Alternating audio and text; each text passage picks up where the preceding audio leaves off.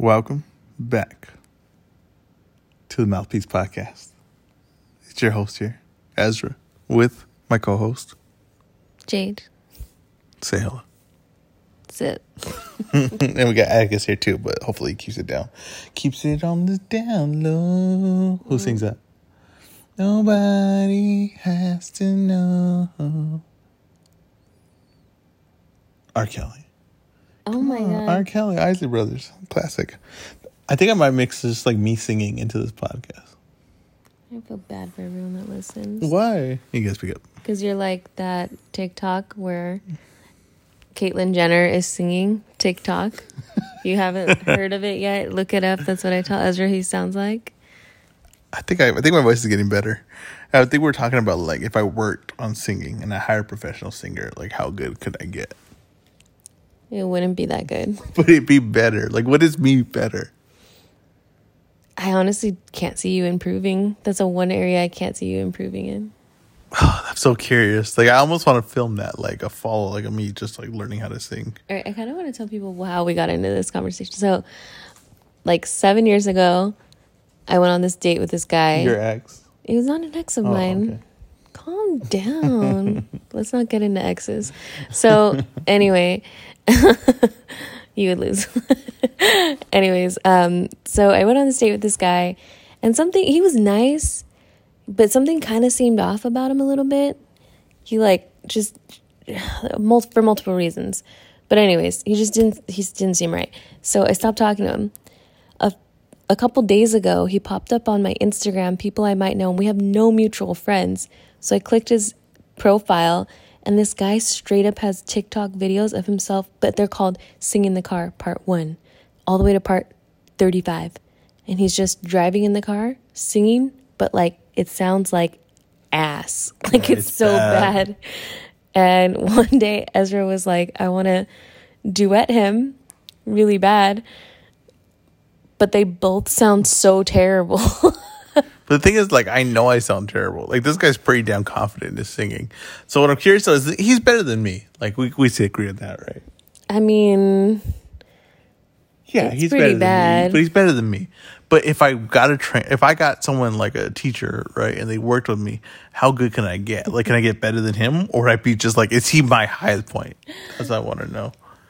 I'm really so curious to find out, because I think that I can hit like I can hit some notes. Stupid. I can hit some notes. It's like, but the notes aren't that good, and he thinks he's hitting like a really high octave, but he's not. And it's like, hey, that's what it sounds like. I don't know. Like sometimes when I'm doing Pearl Jam, like I'm just like I might be Eddie better. That's what I feel like. Definitely not. All right, let's get to the podcast.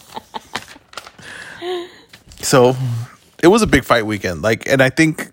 The argument is already happening. Was it big fight weekend for fight fans? Was it big fight weekend for the general audience? I think it was a big fight weekend for everyone. I thought that Canelo's star power really rang true. Was it rang true? Is that the right? Rang true, right? Through this weekend. I really did. And he was the A side, and the B side wasn't that well known. Wasn't the most popular fighter. Wasn't, you know, like a household name, and it was. It was a star. Like, it looked like a star. The presentation, everything was amazing from what DAZN had to offer. And Canelo's performance was exactly to what I thought his performance was going to be. He's like I said, he was a better all-around fighter than Billy Joe Saunders. But what Billy Joe Saunders was known for, his defense, Canelo was better at that. And that's what he proved through the whole fight. Now, people say the fight was close. Chris Mannix had Billy Joe Saunders ahead, which was I thought was pretty ridiculous. But why did this happen? Right? Why do people think it was close? Why did Chris Mannix have Billy Joe Saunders ahead? Because they were judging Billy Joe's performance not off of winning the fight, not even off of this fight, off of the previous fights Canelo had. Billy Joe Saunders was being compared to those fights. He wasn't being compared to Canelo.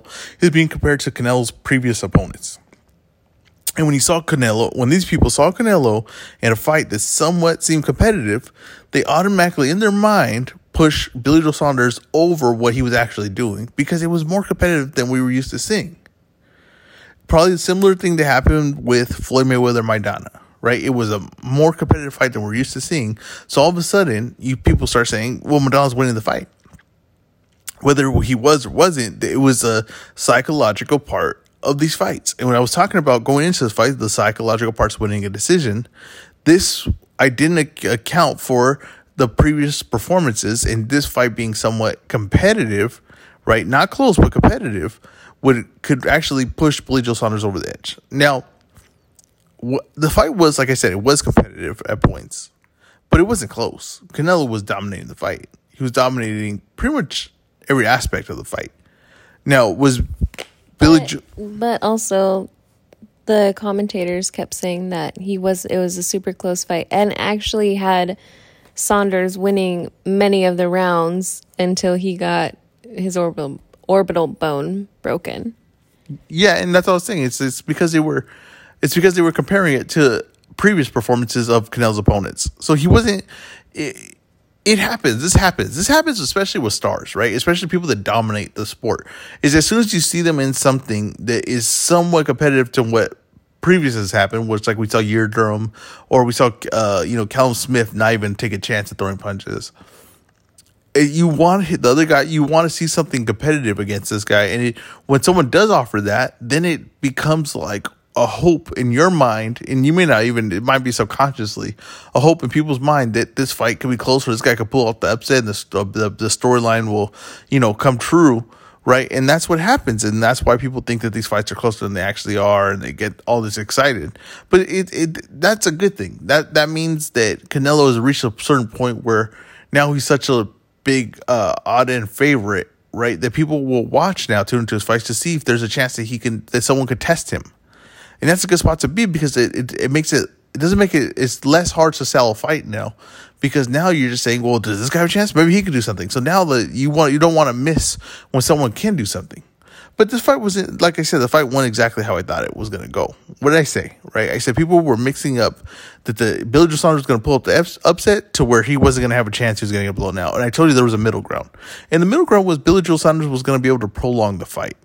He wasn't going to be able to win it. He wasn't going to be able to get a decision. He wasn't going to be able to land a lot or do a lot of effective things, but he was going to be able to prolong the fight because of his movement, right? He did the one thing that he was known to do to go into the fight, was he's going to move. And it took Canelo a little bit of time to get to him. Now, Canelo dominated every point of the fight, getting to the point where he finally got to him.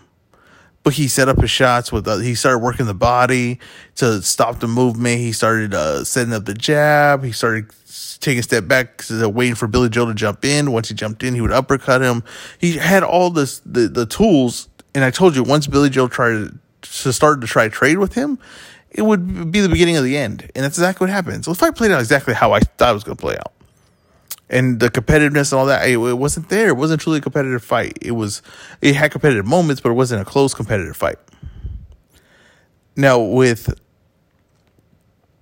Canelo going forward, right, he's gonna make his PBC run, which would be huge in the States, especially in the States, because he's gonna fight American household names, right, as such as Caleb Plant, Benavides, Charlo. Right, all seems like it's all building towards the last fight with Charlo, and you're not gonna see these guys fight credible opponents for a while, right? Caleb Plant's gonna fight Canelo next. Benavides has got Uzu Gahi, I believe his name is how to pronounce it, who is coming off a few losses. Now, at one point, I did consider him tough, but he's coming off a few losses, right? So they feel confident that Benavides could get the job done there. Charlo is fighting just not a credible opponent at all. And there's a reason for this, because there's big paydays waiting for them, and they're just trying to keep them busy and keep them sharp. So when Canelo comes, they could collect that big paycheck, and maybe they'll have a chance at someone to dethrone. They're going to have 3 shots to dethrone Canelo, and that's what PBC's not going to risk any of them. Not going to risk any of those shots. So to me, it was a great fight for Canelo, great performance, everything it needed to be for DAZN, for Canelo, and I want to talk on Billy Joe, right, and the people saying that he quit. He didn't quit, right? No one is going through the pain that he's going through, right? So we have to be very careful with, like, he quit thing. It's not a word that we should throw around often and freely, right, that he quit. He didn't quit. He was going through pain. He has his eyes shut, and he has his eyes shut not just in a fight. He has his eyes shut against the best fighter in the world, who was already lighting him up. Okay, he had an eye injury, right? That I've maybe not to the severity that he has, but I've had the injury where I had a broken eye socket, orbital bone, and you couldn't eat cake. I couldn't even eat funfetti cake. Funfetti cake, some of the softest cake in the world, but I couldn't even eat that. It is a horrible injury, and I do not blame a man for saying, my eyes shut, this injury is, on the side of my face that Canelo's hitting over and over again. I'm not going to go back out there. I'm not going to say that's not quitting. It's just the point where this fight was not going to go in his direction, and the pain to withstand was not only not worth it, but it was probably not even doable.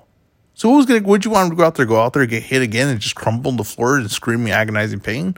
Why you need him to do that for you to believe that he didn't quit? It's not true. He went in there. We all agree it was a competitive fight. He didn't go in there to quit. It had what it took for him to be competitive. It finally came to an end, and it was no longer going to be competitive. It was going to be completely one-sided going forward. He knew that. His corner knew that. Canelo knew that. It was done. Now, the points were the thing with people saying, like, where Billy Joe was effective, his offense, everything like that. It wasn't effective really either, because he was doing a lot of slapping shots. A lot of his shots were slapping because he was getting frustrated, right? He was trying to get offense going on Canelo, and Canelo put the pressure on. So he was saying, like, he got frustrated, so he said, I'm going to throw two shots on you. I don't really believe he had effective offense that whole fight. I really don't. So Canelo is just dominating. And I was saying that there's three stages to every elite fighter, right? There's three, and the three stages are the three things that everyone says when they're having we're in the era of an elite fighter. I was pulling it up on Twitter because I want to quote myself correctly. And this is the 3 points of elite fighter's career. So number one is he hasn't fought anyone, right? So we always do that when he has a really good fighter, and then we have to try to knock him always, right? And this is boxing, just automatically negative, is he hasn't fought anyone. Number two is he's dodging so-and-so. So there's always a guy that he won't fight that, oh, no, he's dodging him. This guy would beat him, whatever, right?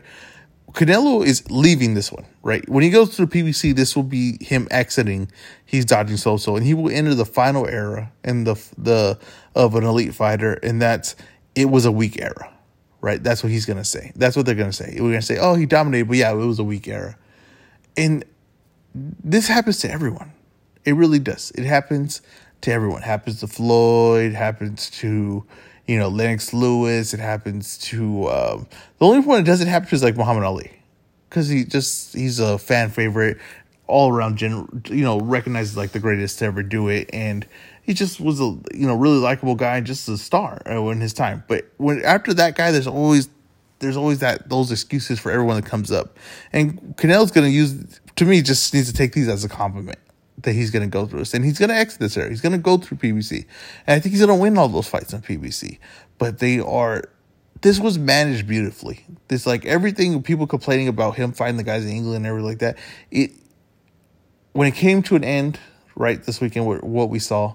It was beautifully done. It was beautifully handled. It benefited both Canelo and DAZN. And now when he goes to the PBC, right, and most likely still going to be with Eddie Hernan side, he will make his run in the States. Everybody was been building up these guys that could beat him, and they're saying that he's dodging them. Now those guys, they're supposedly he was dodging, he's going to go fight. And those fights will sell themselves. Let's go to the – anything else you had to add? Mm-mm. Okay, now let's go to the some of the fights on the undercard, right? And let's go to Alwyn Soto versus Katsumurai Takeyama. And, I mean, just a great fight. Now, what I said going into this fight, that Alwyn Soto was going to knock him out cold. And I said that he may even do it in the first time they exchange. And Alwyn Soto did almost have him out in the first round. But what I didn't do, in my mistake, right, and because I'm not 100% familiar with Katsumurai's career, and I didn't go and watch every one of his fight, was I didn't recognize his heart. And I didn't recognize that what he was bringing to the table, because sometimes you can't see that. Sometimes you have to actually witness it. You can't watch highlights or watch one fight. You got to see and know the man's career. And I didn't know this man's heart. And when he came in, he did get hit with the shots I thought he was going to get hit. He did make the mistakes I thought he was going to make. He did have the style that I thought he was going to have. But what I didn't know was that he was going to withstand those shots and that he was going to keep coming forward and he wasn't going to stop. And he was going to keep pushing, and he was going to show the amount of heart that he showed. For a guy that's coming out of retirement and doesn't really need to do this anymore, he showed all that. And he didn't win the fight. It wasn't a close fight, but it was an entertaining fight. And it was a fight where the guy that lost inspired more probably than the guy that won. And that's what boxing can offer. And sports can offer that. But boxing has that where you can watch it and you can capture it of what is going on there. And that's what happened with him. He was stopped. The ref said stop it. Some people said early stoppage. I think, that's how people die. Is they keep taking big shots and they keep coming forward. When he stopped, though, he went and he even shadow boxed in the middle of the ring to show that he could keep going. And I truly believe he could have kept going all night. But was it good for his health? Was he have a chance to win this fight? I don't believe so. You have to respect the man's heart and courage and entertainment. And that's why when you call these guys quitters and you mock these guys that go in there risking everything, this guy's risking everything. And he's doing it for love of the game, for his pride, and for the entertainment of all of us. So that's what you have to appreciate. That's what I appreciated that night. And for that fight and the Canelo fight made that whole card worth it. That was a great fight.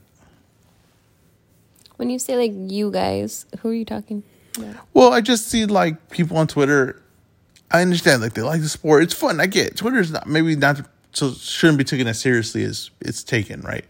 But when people say, well, especially because they're lower weights, they say, I don't care about the lower weights. Or they're quick to say, Billy Joe Saunders quit. Or they say all that. And I think that we disrespect the fighters too much. We get too comfortable disrespecting the fighters when they're risking everything to get in the ring.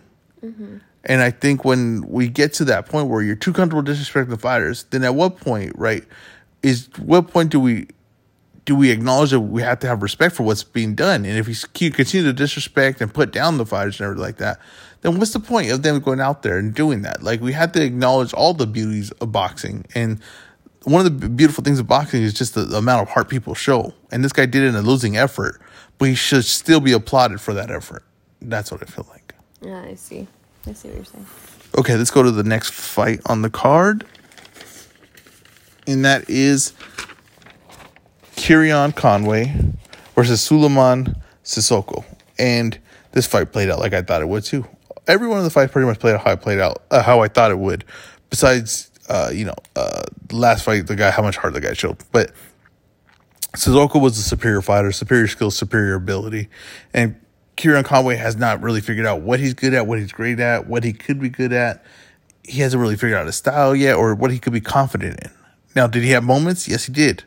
I told you he would, because Suleiman, if he feels like he has an advantage on you, he will get aggressive and take some chances, and he will get hit. And he did get hurt in this fight. He got hurt right uppercut to the eye. They put him down. But other than that, he was in complete control. And the fight was a split decision, should never have been. He was doing everything he wanted to do and everything he had to do to win the fight. And was it a wow performance? No, it was not. Did it raise any star power for him? No, it did not. So it didn't do what they hoped it would do, but it did put him back winning.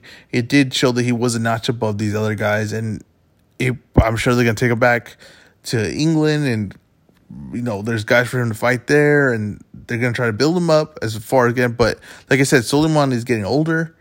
He kind of needed to capture a little bit of the crowd there. He didn't do that. That was kind of a missed opportunity with that fight. But he keeps on winning, and Eddie Hernan got to figure out what to go with him next. But he's a talented fighter. The talents are all there, but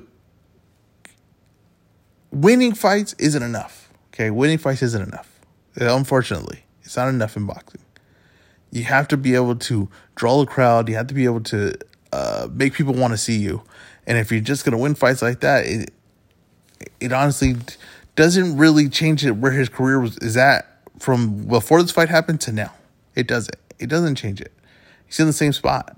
So when you have those fights, you have those opportunities, you got to take chances that are going to take you to that next level, are going to capture the imagination of people. I'm always saying that. You got to capture the imaginations of the audience. That's what they do. That's what an excellent WWE wrestler does, right? He captures the imagination. That's what the boxers have to do. That's what the MMA fighters have to do. They got to capture imagination. And when you don't take those chances like that, sometimes you'll just stay stagnant in the place and you'll wonder what's going on. And that can happen. But like I said, he got the win exactly how I thought it would play out. Let's get to Marina Rodriguez, got the UFC card. Marina Rodriguez versus Michelle Watterson.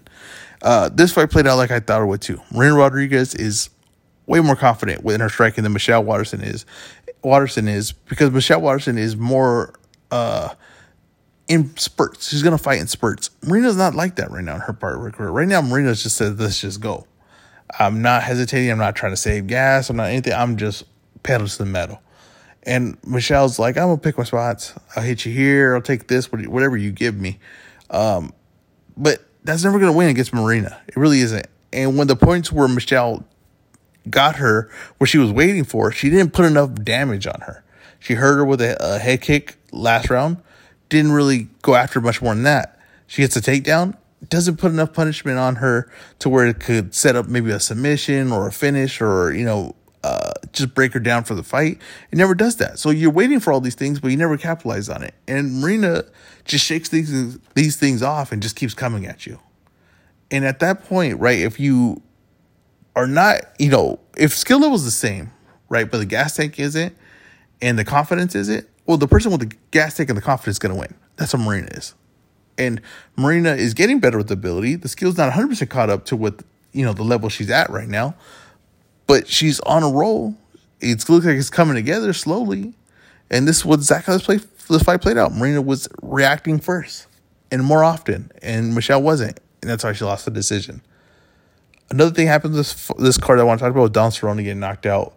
It looks like Don Cerrone is about right there at the end of his career. And, Don Cerrone, I've never been the biggest fan of Don Cerrone as far as, I never considered him elite, and a lot of people would consider him elite, but I did always respect that he would fight anyone, and he'd fight anyone any notice, and he was always showed up prepared and never not unprepared, and he was a professional. He is legitimately a professional fighter, and what I mean, not just professional, but he treats it like a job, and he respects it, and that I will always respect from Don Cerrone. If we don't see him again, it looks like we might see him one more time, but if we don't see him again, I think that that's what I remember of him, is that that's a guy that took his job very seriously. Okay, let's get to the fake money, real bets. Let's see right here. Oh, it's right here. Okay, so this week wasn't a lot to really, go for it big, but okay, so I won $400K. At -750, and I'm gonna keep those odds, even though that right before the fight there was -600, so I could have made more money. But I'll keep the ones that I put in. So I put $400K -750. I won $40K for that fight. Alwyn Soto over Takeyama. I took $300K on that fight. I won $25K. Sissoko over Conway -330. I put $100K on that to win $30. I parlayed Soto, Sissoko, Neil, and Alvarez, and I was all 100% right in the boxing and missed Neil against Magny. Magny, once again, just breaks a prospect's heart. I lost $50K on that one. This total comes out to, I started at 1,396. Now I'm at 1,476,000. So once again, every week, if I just keep going up, and pretty soon I'm going to be at 1,000,000. This week, there's a lot of fights, right? That means there's a lot of options to pick. But also sometimes that throws me off because then there's too many choices. I'm like, well, maybe this one, this one, this one. So let's see how I avoid these landmines this week. You have anything to add for this week? No, I don't think so. Okay. So I know people are thinking man, Ezra really hogged the mic. But we did talk about my singing, right, in the beginning. We did go into your ex's singing. So I thought that was interesting. My ex. Okay. Well, your ex date. It was one date. Or is all the girls you went on one date with your exes? Because that would be a lot. Wow. What a way to end the podcast. It was, thank you guys for listening. I don't even know how to respond to that one. But this has been the Mouthpiece Podcast. Later.